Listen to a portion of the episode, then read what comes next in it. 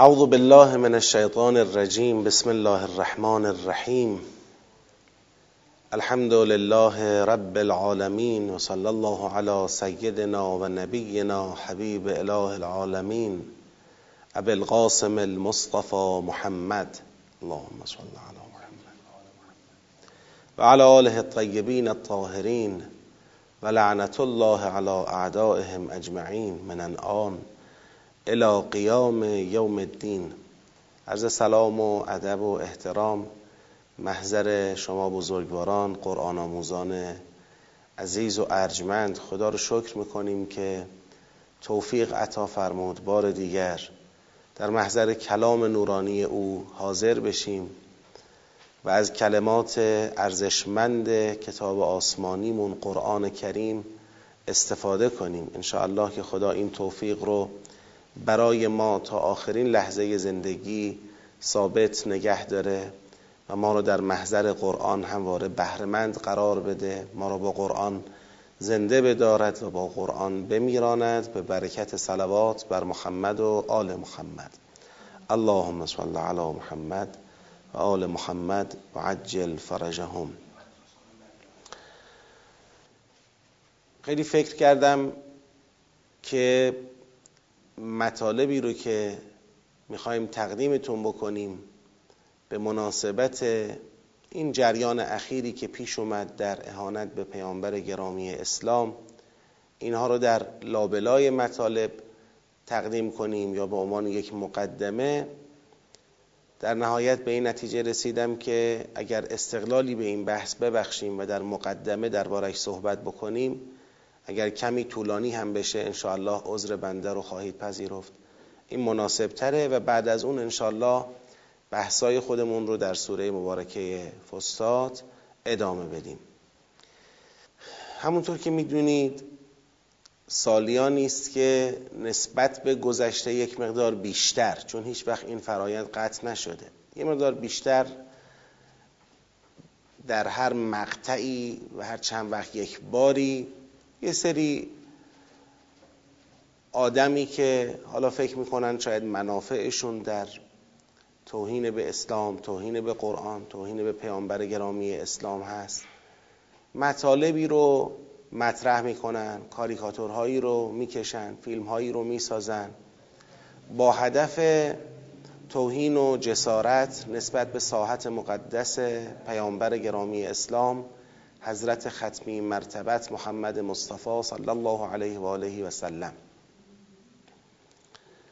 و ما مسلمون ها هم تو همون مقاطعی که این جسارت ها اتفاق میفته یک خروشی و یه جوششی داریم و به حال یه چند جا تجمعی راهپیمایی صورت میدیم. بعد به شکل مقطعی چند تا اقدام نمادین در تحریم کالاهای بعضی از این کشورها انجام میدیم. بعضی از مسئولین ممالک اسلامی احساس تکلیف می‌کنن یه جوابی هم به این جسارت کنندگان بدن و یه چند تا اسم اگر بتونیم از کوچه ها و خیابونا و شیرینی ها و نمی‌دونم ابزارالات و چیزهای مختلف عوض کنیم. و بگیم که خب به هر حال ما هم تکلیفمون رو در قبال این جسارت ها و این توهین ها انجام دادیم. و بازم بعد از چند سباه فراموش میشه و همون روال های قبلی خودمون در تعامل با کشورهایی که پشتیبانی کننده از این جسارت ها هستند و غیره اونها سر جای خودش هست سیاست های اصلی جابجا جا نمیشن. یعنی یه مقدار متاسفانه باید بپذیریم که ما در برخورد با این پدیده یک برخورد شعاری داریم. حالا برخورد شعاری هم لازمه و ما منکر برخورد شعاری نمیشیم. اما قطعا برخورد شعاری کفایت نمی‌کنه.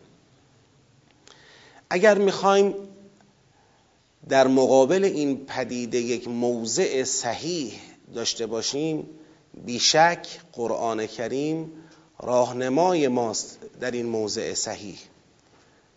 خب در زمان نزول خود قرآن کریم و در زمان حیات پیامبر گرامی اسلام بارها جریانهای مخالف اسلام و معاند اسلام به اشکال گوناگون و با اهداف متعدد اقدام کردند نسبت به توهین به این ذات مقدس جسارت به این ذات مقدس توهین به قرآن کریم.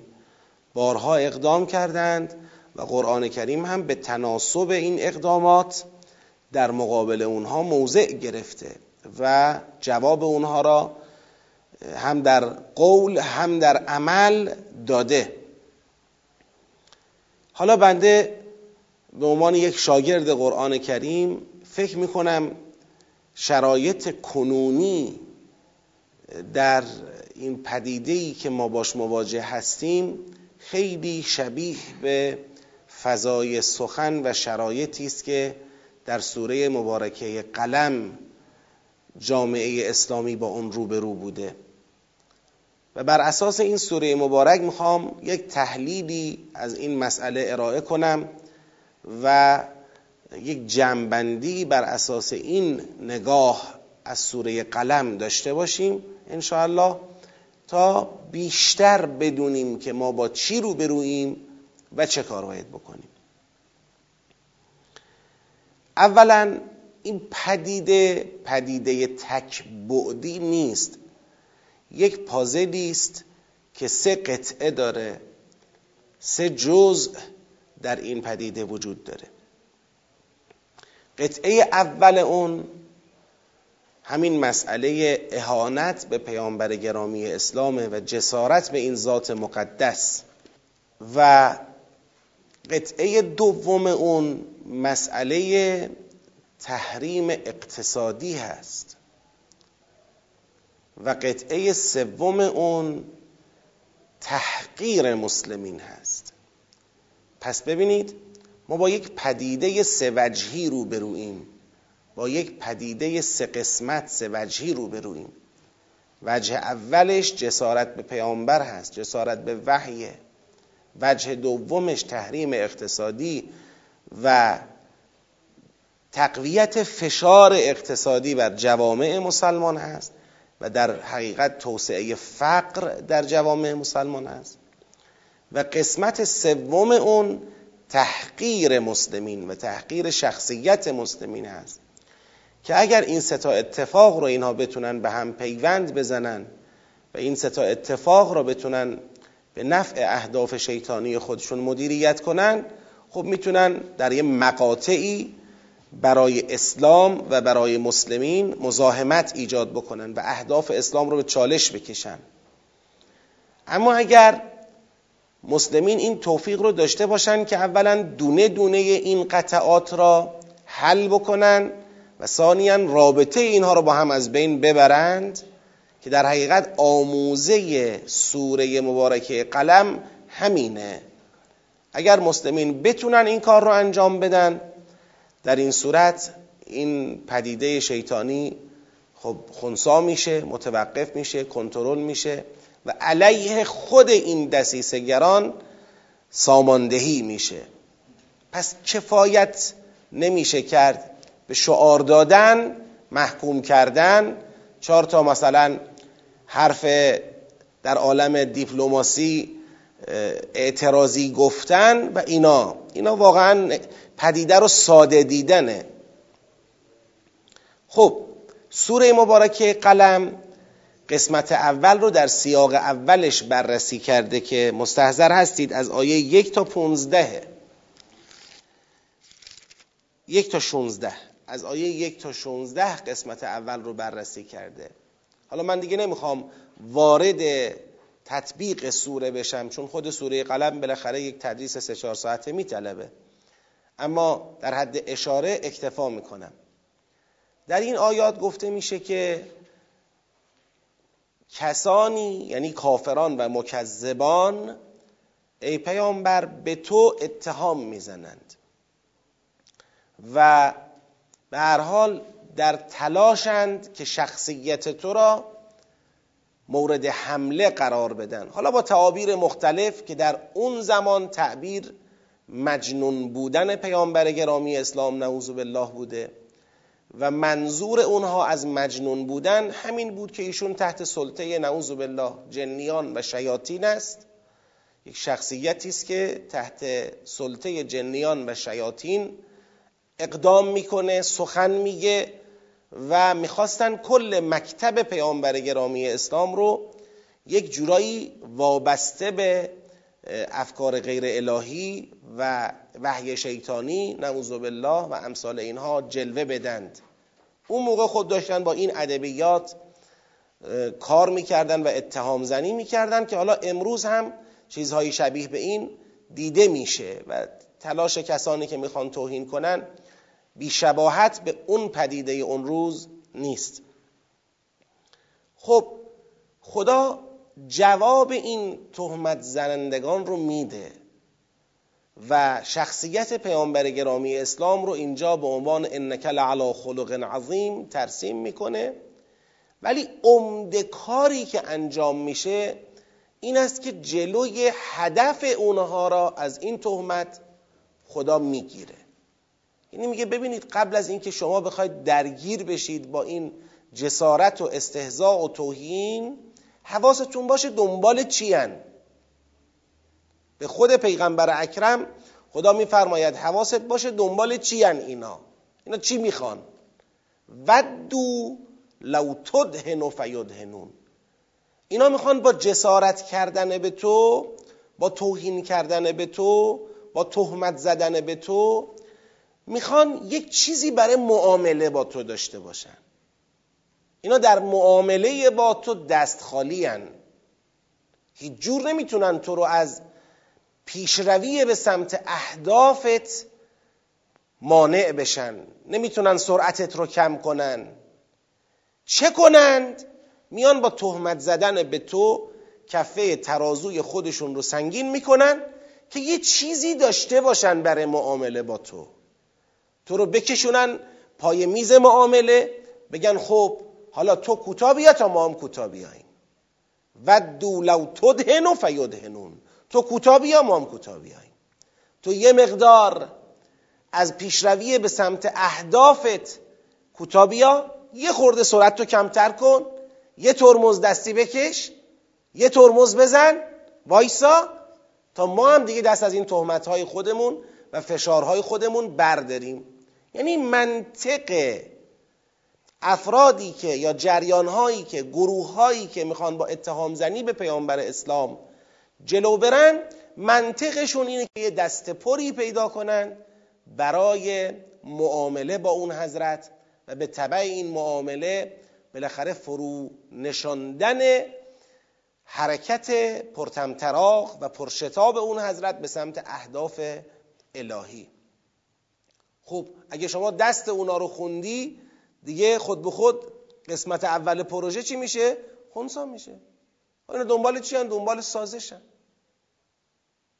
دنبال اینن که مسلمین را جریان اسلام را به یک انفعالی بکشانند که نتیجه این انفعال این باشه که آماده بشوند برای امتیاز دادن حالا یه زمانی ممکنه بین اونها با شخص پیغمبر این اتفاق می افتاده امروز بین اونها باز با شخص پیغمبر ولی در دورانی که پیغمبر به لحاظ حیات ظاهری بین ما نیستن امروز اینجوری داره سامان دهی میشه. هدف عوض نشده.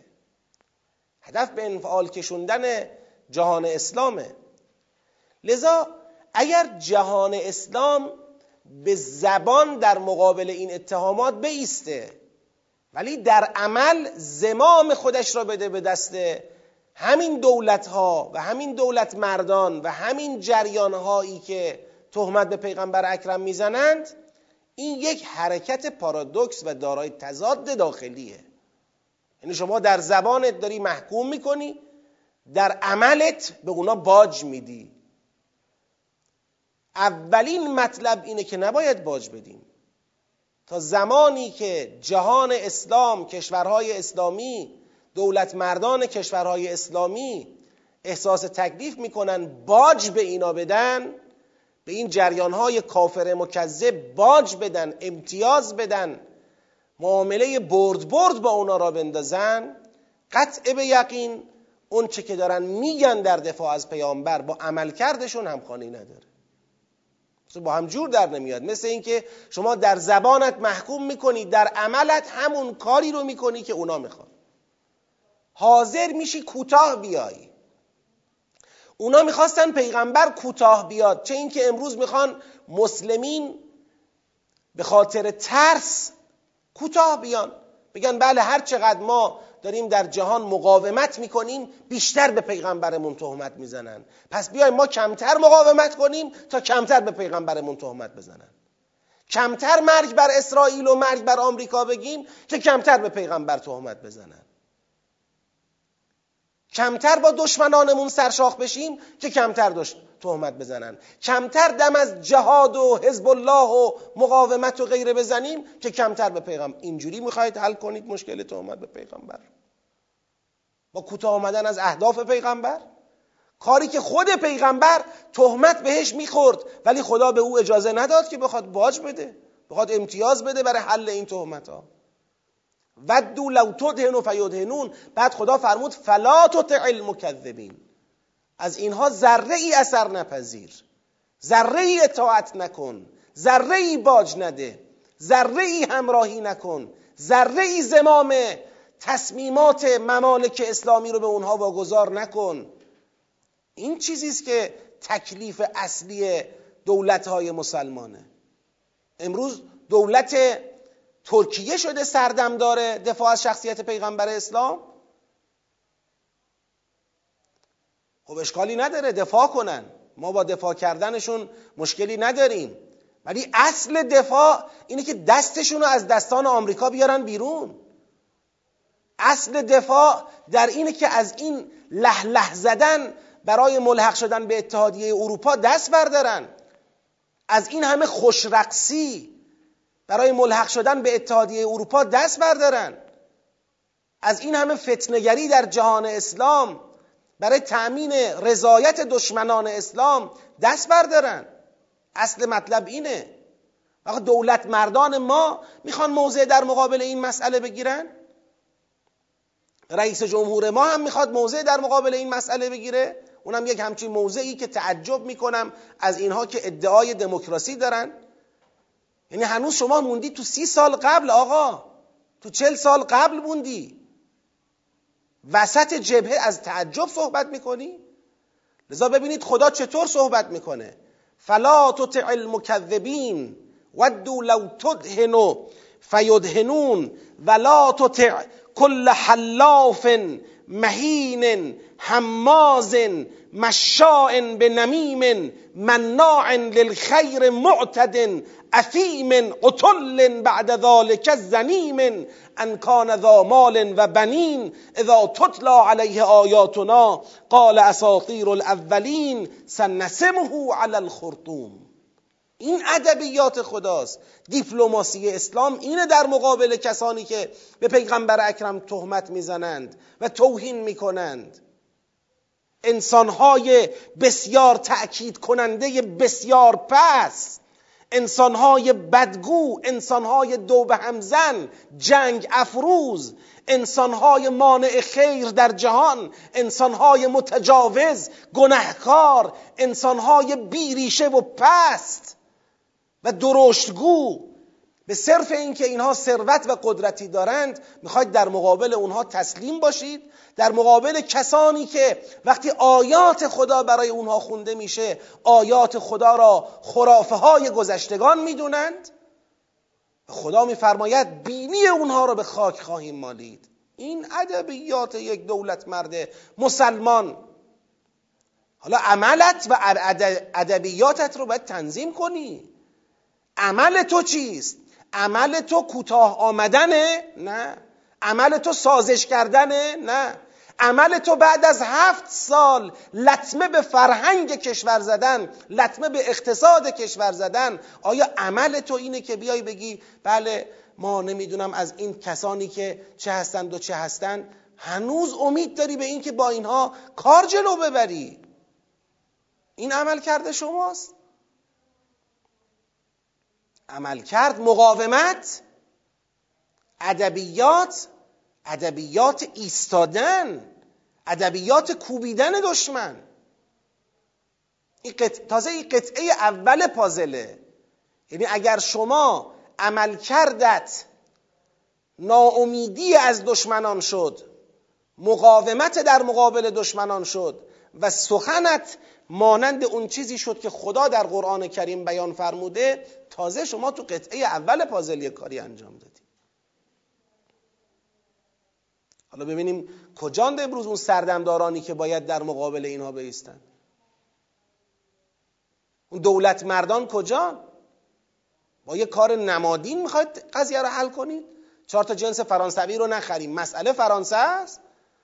مسئله کارخونه های فرانسه است. که شما دو روز سه روز هم نخرید اجناس فرانسوی را و بعدش هم دو مرتبه همون آش و همون کاسه.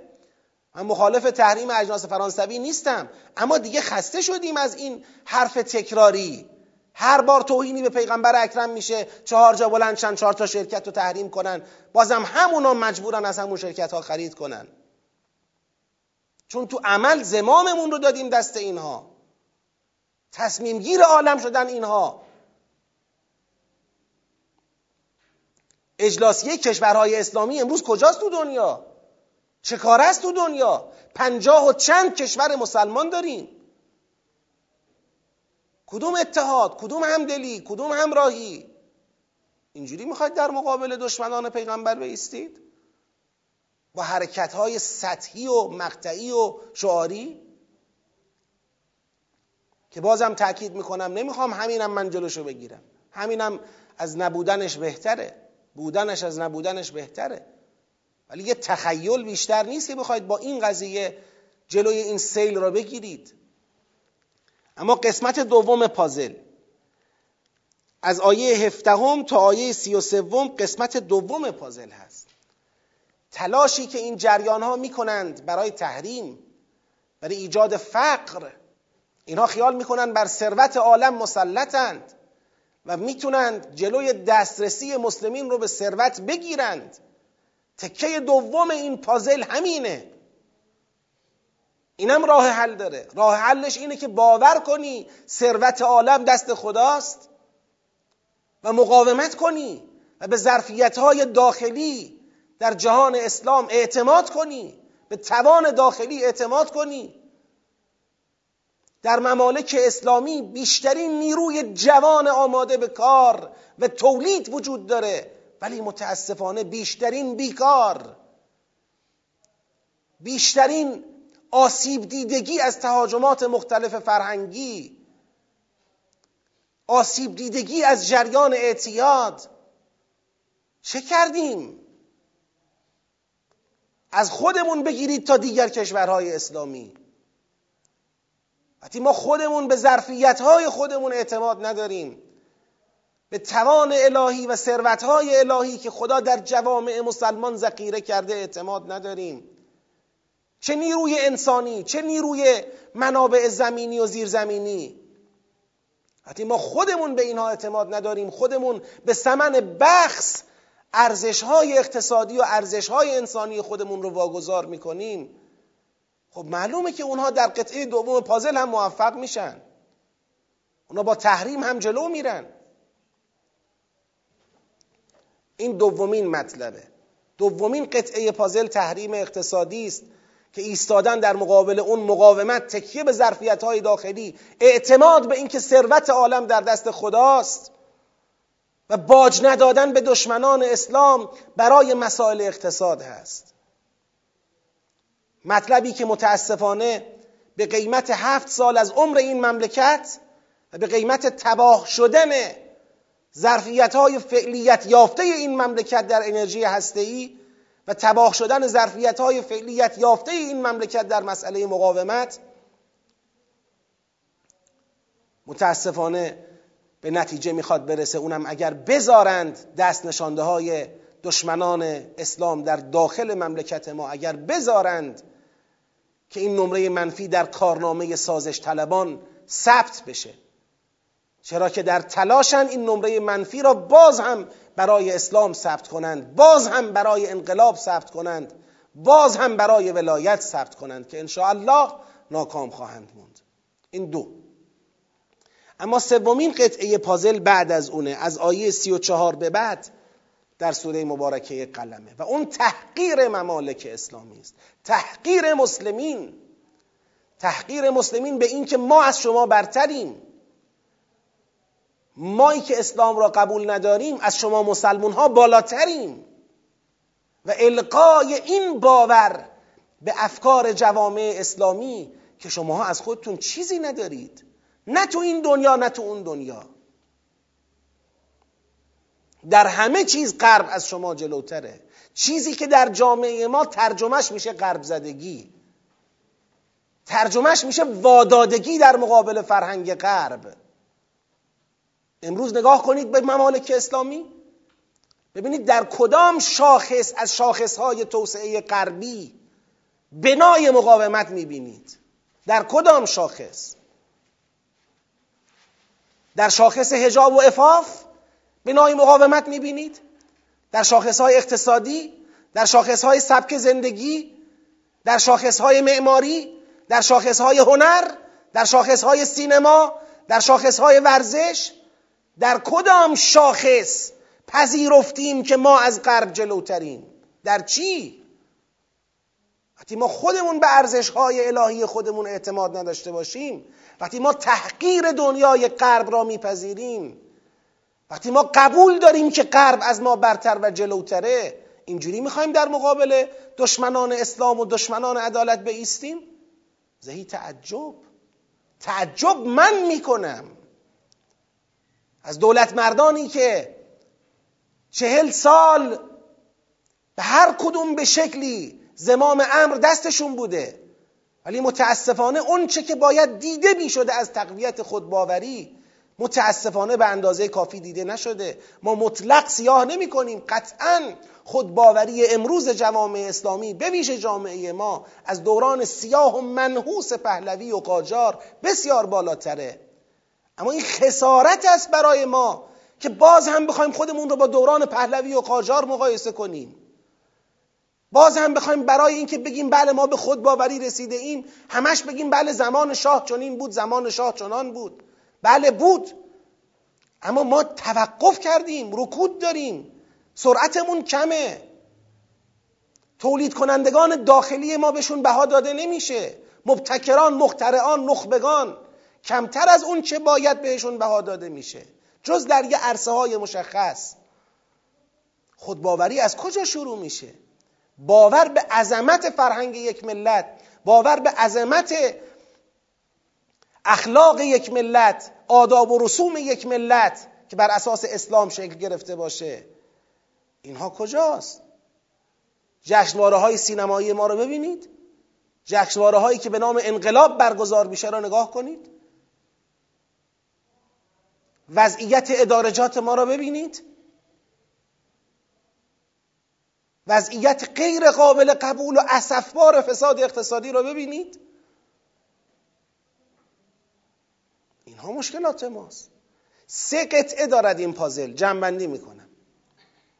قطعه اول توهین به پیامبر توهین به قرآن توهین به وحی توهین به مقدسات با هدف به انفعال کشوندن ماها آماده کردن ماها برای باج دادن و امتیاز دادن.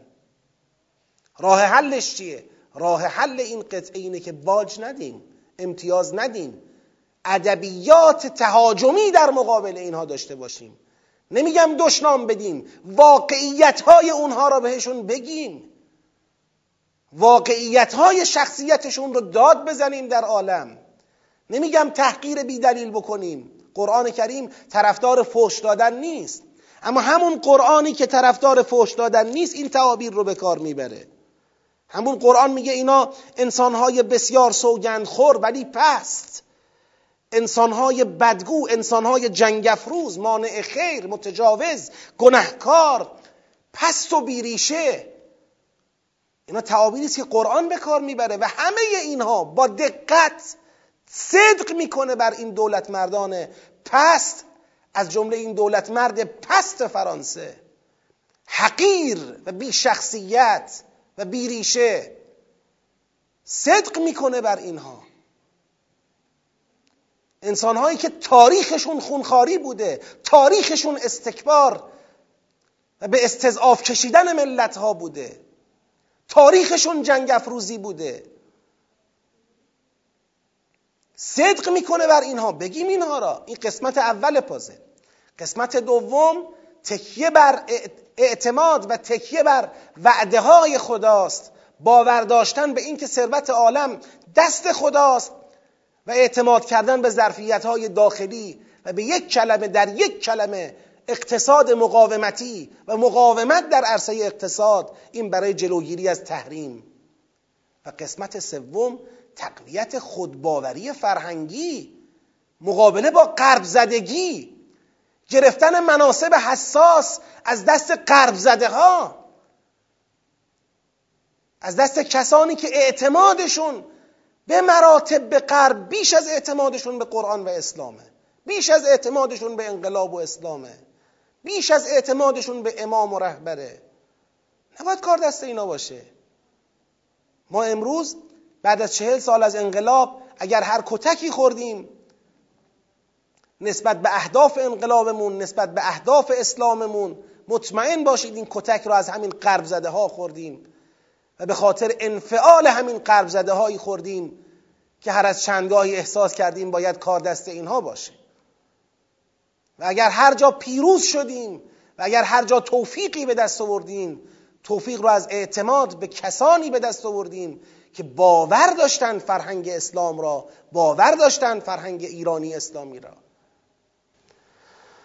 خب این مطالب بر اساس سوره مبارکه قلم تقدیمتون شد به عنوان یک سوره ای از سوره های قرآن که هدفش ایستادن در مقابل جریان توهین به پیغمبر گرامی اسلام هست. ابعاد اون رو مشخص کنه اهداف اون رو مشخص کنه راه های ایستادن رو مشخص بکنه. یک بار دیگر من می‌خوام در پایان این مطالب ارز کنم فقر امروز ما و جامعه ما قرآن کریمه. فقر امروز ما و جامعه ما توجه به آیات الهی است. صرف این که فکر کنیم با چند تا شعار با چند تا اقدام نمادین خواهیم تونست در مقابل دشمنان اسلام ایستیم تصور کاملی نیست تصور ناقصی است. اگر می‌خوایم راه اسلام را بریم اگر می‌خوایم از اسلام دفاع کنیم اگر می‌خوایم راه پیامبر را بریم و از ایشون دفاع کنیم اگر می‌خوایم راه دین را بریم و متدینانه زندگی کنیم این احتیاج به قرآن داره. احتیاج به فهم قرآن انس با قرآن ترویج قرآن در جامعه داره. امر مهمی که متاسفانه جزء دقدقه های درجه یک مسئولین ما محسوب نمیشه. جزء دقدقه های درجه یک حوزه ما محسوب نمیشه. جزء دقدقه های درجه یک علمای ما محسوب نمیشه مع الاسف امری که در نهایت محجوریت متاسفانه هست. هرچند بارقه های امیدی دیده میشه ولی خیلی کمتر از اونچه که باید و شاید این بارقه ها دیده میشه. خدایا پروردگارا بار الها اگر ما در انجام وظیفه که قطعا خدایا تو محتاج به عمل کرده ما برای دفاع از اسلام و قرآن و پیغمبر نیستی. خدا خودش فرمود من حوصلم زیاده. یا ایها الذین آمنوا من یرتد منکم عن دینه فسوف یأتی الله بقوم یحبهم و یحبونه. در آینده می آورد خدا مردمی را که دوست بدارد اونها را و دوست بدارند خدا را. و اونها در راه خدا جهاد خواهند کرد و از ملامت ملامتگران نخواهند ترسید. مردمی که در مقابل کافران مقاوم خواهند بود و در مقابل مؤمنان مهربان و متواضع خواهند بود. این ماییم که فرصت را از دست میدیم. خدایا ما به این مسئله واقفیم ولی تو را قسم می‌دهیم به آیات نورانی قرآن. تو را قسم می‌دهیم به شخصیت متعالی پیغمبر اکرم صلی الله علیه و آله و سلم. کوتاهی ما را در انجام وظایفمون بر ما ببخش. خدایا پروردگارا ما را نسبت به انجام وظایفمون در این عرصه خطیر آگاهتر از همیشه قرار بده. پروردگارا شایستگان رو بر مصالح این مملکت و بر مسائل این مملکت مسلط بفرما. رهبر عظیم و شعنمون رو معید ملهم محفوظ و منصور بدار ما را در اطاعت ایشون ثابت قدم و موفق بفرما. امام عزیزمون شهدامون رو غریق رحمت بفرما. پروردگارا به آبروی محمد و آل محمد شر دشمنان اسلام در رأسشون آمریکا و اسرائیل به خودشون برگردان. خدایا این شخصیت پلیدی را که علنا حمایت از توهین به پیغمبر اکرم کرد این شخصیت پست بیریشه و حقیر یعنی رئیس جمهور فرانسه را. خدایا به ذلت و خاری و فضاحتی بکشون که مایه عبرتی برای همه جهانیان باشه. به مصداق سنسمه علی الخرطوم او را به نهایت فضاحت و حقارت در مقابل دیدگان جهانیان بکشان.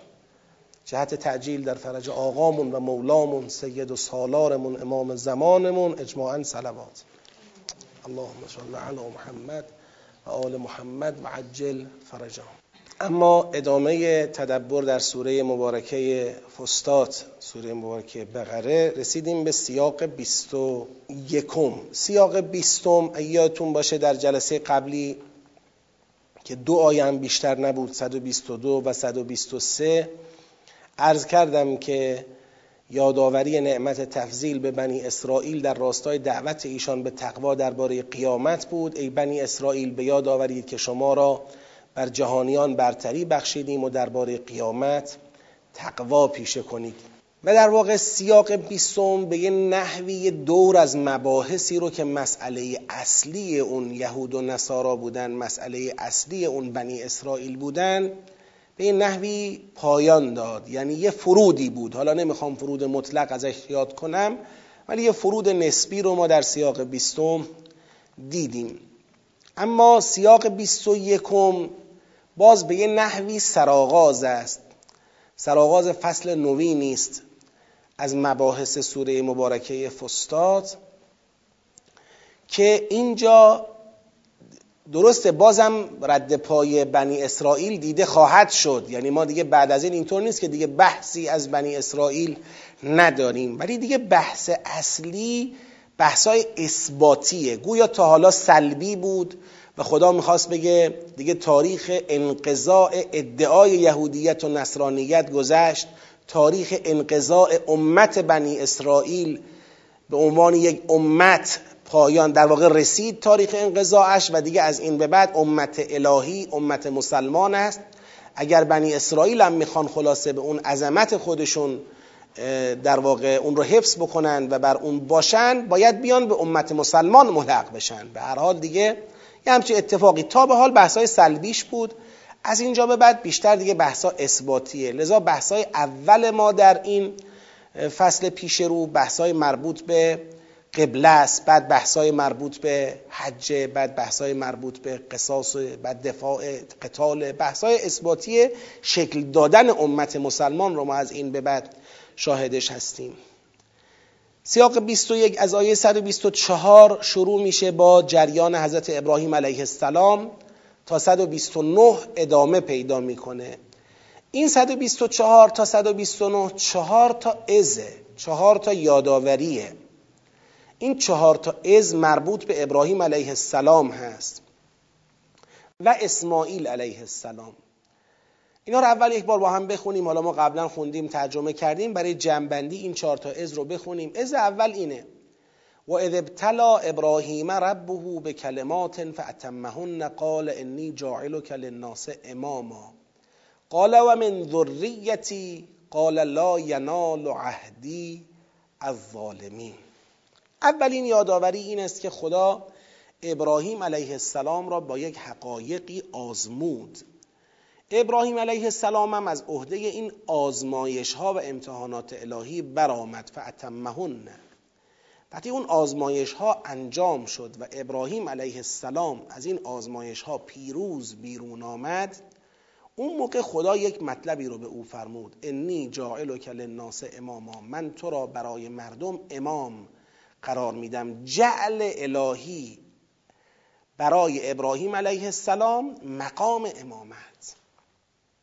ما در دور اول عرض کردیم معلومه که وقتی خدا ابراهیم علیه السلام را می‌خواد امام قرار بده چون ایشون سرسلسله امامت است. سرسلسله امامت است. نمی‌خوام بگم قبل از ایشون امامی نبوده بحث این نیست. اما ابراهیم گویا در مسئله امامت یک نقطه عطف است.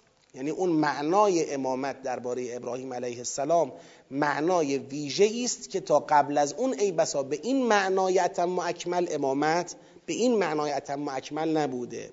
اگرم بوده قرآن کریم صحبتی دیگه از اون ندارد به این عنوان که بله مثلا یک امامت اتم و اکملی که با ابتلای الهی انواع ابتلاعات برای ابراهیم علیه السلام اتفاق افتاد ابتلاعات بسیار بسیار ویژه. از جمله مسئله اسماعیل علیه السلام و در نهایت خدا فرمود انی جاعل و کل الناس اماما. من شدم جاعل تو برای مردم امام. عطف کنید این مطلب را به این که انی جاعل فی الارض خلیفتن. یه بار خدا خودش رو در این سوره جاعل معرفی کرده بود جاعل خلیفه. حالا میگه جاعل امام. این مقام امامت از مقام خلافت بالاتره. اون چهره تکامل یافته مقام خلافت خدا خلافت خدا شاید در تمام انبیاء الهی در هر کدوم در زمان خودشون در مقطع خودشون خلیفت الله هن اما اون مسئله امامت را خدا برای ابراهیم علیه السلام اینجا پیش می‌کشه. قال و من ذریتی ابراهیم علیه السلام گفت از فرزندانم. ببینید اول چیزی که ابراهیم علیه السلام مطرح می‌کنه در پاسخ به انی جائل و کل الناس اماما تقاضای تداوم این رشته امامت در نسل اوست. یعنی می‌خواد شجره طیبه امامت درست بشود. نه صرف این که من امام شدم خب حالا من امام شدم. آیا شجره آیا من ریشه و اصل و اساس شجره طیبه امامت خواهم بود که بتونم خیالم راحت باشه که امامان بعدی در ذریه من و در نسل من خواهند بود؟ و اون شجره طیبه درست خواهد شد. بحثی که ما در حدیث قدیر زیاد روش مانور دادیم تدبر حدیث شریف قدیر. خدا هم نفرمود که بله ما دونه دونه اونها را باید ابتلا به کلمات بکنیم دونه دونشون را بعد تمام اون مراحلی را که تو طی کردی اونا هم باید طی بکنن تا اونا هم برسن به امامت. خدا فرمود لا ینال عهد الظالمین. این جواب خدا فقط یه قید گذاشت. یعنی در حقیقت خدا به ابراهیم علیه السلام فرمود بله از ذریه تو امامان خواهند بود ولی مشروط به یک چیزی که جزء ظالمان نباشند. اگر کسی در ذریه تو باشد ولی جزء ظالمان باشد اندک ظلمی هم قرار باشه در پرونده او ثبت باشه نه امامت به او نمی‌رسد. یعنی هم خدا گفت بله هم قیدش رو مطرح کرد. پس اینجا ابراهیم علیه السلام به عنوان سرسلسله امامت و به عنوان اصل و اساس و ریشه شجره طیبه امامت معرفی شد در این آیه شریفه. در از بعدی خداوند امام را حالا در از قبل معرفی کرده تو از دوم خانه امامت را مشخص می‌کنه. امامت پایگاه دارد و پایگاه امامت بیت الله الحرام است. امامت توحیدی است. این امامت امامت بر مبنای توحید است. امامتی است که امتی را به سوی خدا جهت بدهد. لذا شما تعابیر رو ببینید. و جعلنا البیت مثابتا للناس و امنا و اتخذوا من مقام ابراهیم مصلا. درست در همون جایگاهی که ابراهیم ایستاد و اقتدا کرد به خانه خدا رو کرد به خانه خدا همه دیگه باید رو به در از مقام ابراهیم مسلا اتخاذ بکنید و به اون حقیقت توحید توجه بکنید. و بعد خدا ابراهیم علیه السلام را و اسماعیل را که حالا چرا اینجا خدا اسم اسماعیل را پیش می‌کشه؟ برای اینکه این امت جدید بناس از فرزندان کی باشن؟ اسماعیل علیه السلام باشن. شاخه اسحاقی از ابراهیم علیه السلام امت بنی اسرائیل. اسحاق یعقوب یعقوب اسرائیل فرزندان یعقوب علیه السلام بنی اسرائیل. اما این شاخه اسماعیلی ابراهیم علیه السلام است که الان داره این شاخه فعال میشه. امامتی که تا به حال در نسل ابراهیم تداوم یافت در شاخه اسحاقیش تداوم یافت. اسحاق یعقوب یوسف بیا تا برس به حضرت موسی علیه السلام و بعد حضرت عیسی علیه السلام این یک شجره طیبه یه شاخه از این شجره طیبه بود. حالا دیگه از اینجا به بعد مثل اینکه از اصل و اساس اون شجره طیبه شاخه دیگر می‌روید. و اون امامت ابراهیمی از نسل اسماعیل علیه السلامه لذا خدا اسماعیل علیه السلام را اینجا پیش می‌کشه. و عهدنا الی ابراهیم و اسماعیل که کار شما چیه به عنوان امامان؟ کارتون اینه ان طهر بیتی للطائفین والعاکفین والرکع السجود. این خانه را که پایگاه امامت توحیدی شماست تطهیر کنید برای طائفان و عاکفان و راکعان و ساجدان. یعنی امتی را باید به سوی خدا چه کنید؟ جهت بدهید. به سمت خدا هدایت بکنید امامت توحیدی. این هم یادآوری دوم. یادآوری سوم این است که خب امام درست است و پایگاه توحیدی امامت او هم مشخص است. یک حمایتی است از جانب خدا نسبت به این شجره ای که اینجا بناس شکل بگیره. این شاخه ای که در این شجره قرار است اینجا بروید. اون حمایت چیست؟ اون حمایت به دعای ابراهیم علیه السلام یک حمایت امنیتی اقتصادی است. و اذ قال ابراهیم رب اجعل هذا بلدا آمنا وارزق اهله من الثمرات من آمن منهم بالله والیوم الاخر.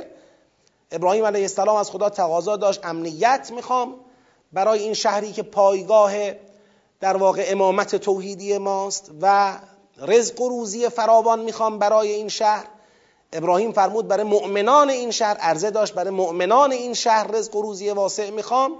خدا فرمود اما نه من سیرم در مسئله رزق اختصاص به مؤمنان نیست. قال و من کفر فامتعه قلیلا.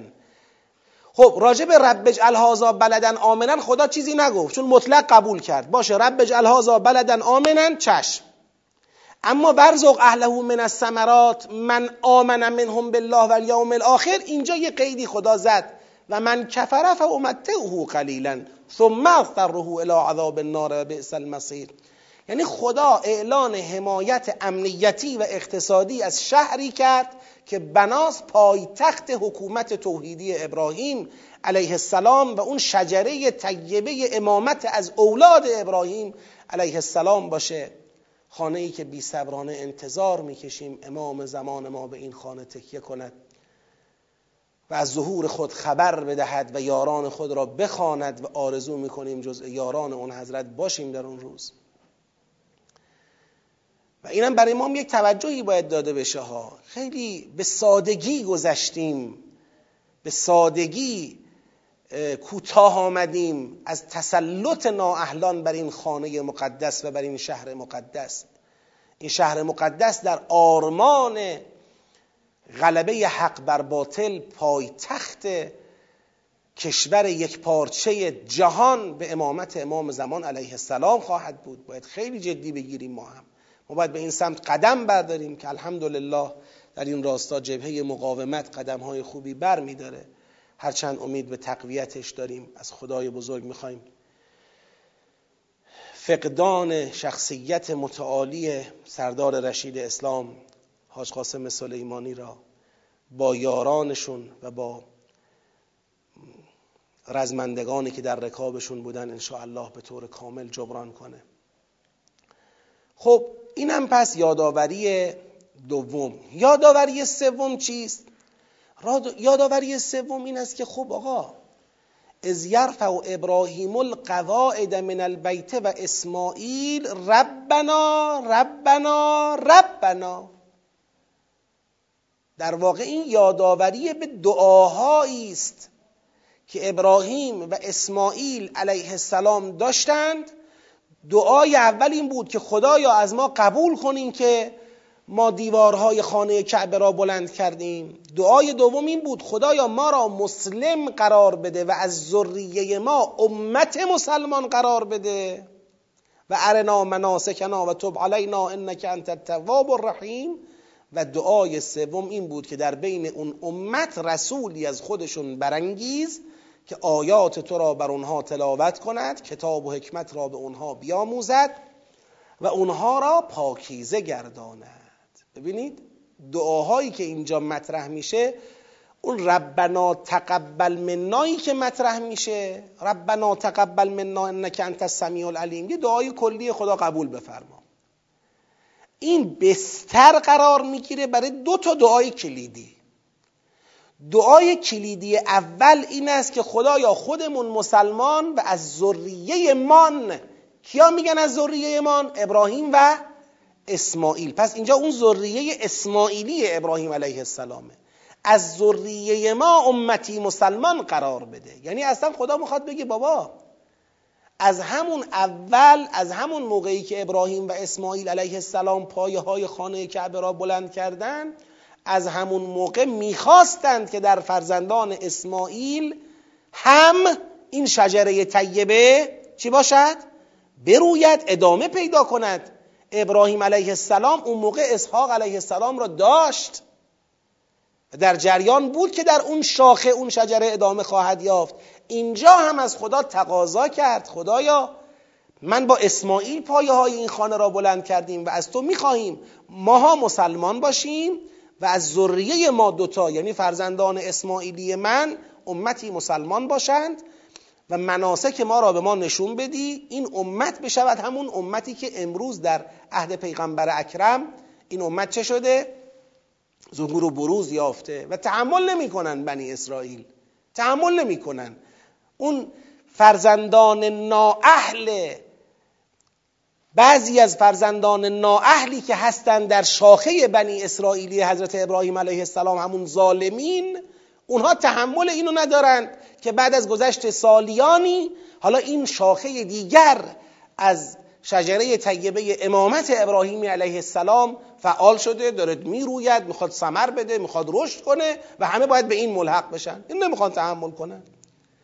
دومین دعای کلیدی چیست؟ دومین دعا اینه امت مسلمان قرار بده بله. ولی وبعث فیهم رسولا منهم یتلو علیهم آیاتک و یعلمهم الکتاب و الحکمه و یزکیهم. یه پیغمبری ببینید رسولا دقت میفرمایید رسولا یعنی در این امت در این شاخه فقط یک رسول خواهد بود. در حالی که تو اون شاخه تو شاخه بنی اسرائیلی رسولهای متعددی بود. خب خود حضرت اسحاق خود حضرت یعقوب خود حضرت یوسف پیغمبران بعد از یوسف علیه السلام تا برس به حضرت موسی و بعد برس به حضرت عیسی. رسول الهی تو اون شاخه فراوانند اما تو این شاخه خودشون همون روز می‌دونستن و فیهم رسولا یه پیغمبر. پس یه خلیفه یه امام بگید یه رسول. اون خلیفه الان معنی خلافت و امامت و رسالت همه در پیغمبر اکرم متجلی است.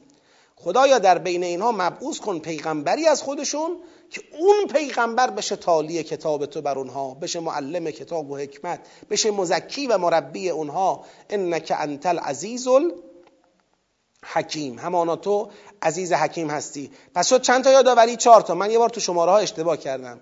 یادآوری اول امامت توحیدی ابراهیم علیه السلام به عنوان سرسلسله امامت. سرسلسله به عنوان اصل و اساس شجره طیبه امامت ابراهیم علیه السلام. امامت توحیدی. یادآوری دوم پایگاه امامت توحیدی یعنی بیت الله الحرام. پایگاهی که با ابراهیم و اسماعیل و تعهد اونها آباد شد بنا شد و آباد شد. یادآوری سوم حمایت الهی از شهری که این پایگاه در اون شهر واقع شده یعنی شهر مکه. یادآوری چهارم دعاهای ابراهیم و اسماعیل علیه السلام که دو تا دعای کلیدی دارد. یکی امتی مسلمان از شاخه اسماعیلی ابراهیم علیه السلام پدید آید. دو رسولی در این امت مبعوث شود. که تالی کتاب الله باشد معلم کتاب الله باشد. تالی آیات الله معلم کتاب الله و مزکی اون امت باشد. حقیقتی که با بعثت پیغمبر گرامی اسلام امروز اون دعا چه شد؟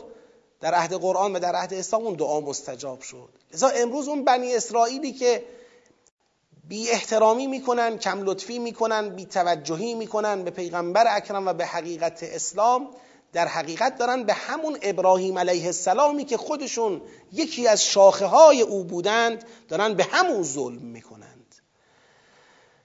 خب عنوانی که پیشنهاد دادیم به عنوان جنبندی این سیاق این است از امامت توحیدی ابراهیم علیه السلام تا شکلگیری امت مسلمان و بعثت رسول اکرم. با چهار تا فراز اصلی. ببینید ما بحث اصلی را گذاشتیم. امامت توحیدی ابراهیم علیه السلام. دیگه اون توحیدی همون یادآوری دومه. از جعلنا البیت مثابتا للناس این همون توحیدی است. اون بحث بعدی حمایتیه رو تو عنوان اصلی نیاوردیم چون زیل بحث امامت توحیدیه. زیل از جعلنا البیت مثابتا للناسه. اما اون از چهارم رو هم آوردیم. از چهارم شکلگیری امت مسلمان و بعثت رسول اکرم هست. چهار تا عنوان فرعی هم زیلش هست. از امامت توحیدی ابراهیم علیه السلام تا شکلگیری امت مسلمان و بعثت رسول اکرم. امامت توحیدی ابراهیم علیه السلام دو تا از اول است. یکی از اول که ابراهیم علیه السلام از ابتلا ابراهیم ربه به کلمات فاتمهن قال انی جاعلک للناس اماما. و از دوم که جعلنا البیت مثابتا للناس و امنا و اتخذوا من مقام ابراهیم مصلا. این دوتا با هم شد امامت توحیدی ابراهیم علیه السلام. شکل گیری امت مسلمان و بعثت رسول اکرم از چهارم است که دو تا دعای کلیدی مطرح شد. ابراهیم فرمود عرضه داشت به خدا خدای امت مسلمانی می‌خوام از شاخه اسماعیلی خودم. و رسولی می‌خوام در بین اونها مبعوث شود که آیات تو را بخواند معلم کتاب باشد در اونها و حکمت و مزکی اونها باشد. از سوم که در حقیقت مسئله حمایت خدا از شهر مکه هست به دعای ابراهیم علیه السلام این تو عنوان اصلی نیاوردیمش چون زیل از جعل البیت مثابتا للناس یعنی زیل از دوم ارزیابیش کردیم. چهار تا عنوان فرعی زیلش گذاشتیم. یک امامت ابراهیم علیه السلام و ذریه غیر ظالم او به جعل الهی. یادآوری اول امامت ابراهیم علیه السلام و ذریه غیر ظالم او به جعل الهی. یادآوری دوم لزوم اقتدا به ابراهیم علیه السلام در قالب نماز و با محوریت خانه خدا. یادآوری سوم دعای مستجاب ابراهیم علیه السلام برای امنیت و رزق شهر خانه خدا. یادآوری چهارم دعای مستجاب ابراهیم و اسماعیل علیه السلام بلای شکلگیری امت مسلمان و بعثت رسول اکرم. ببینید این سیاق میشه پایه اثباتی شکلگیری امت مسلمان.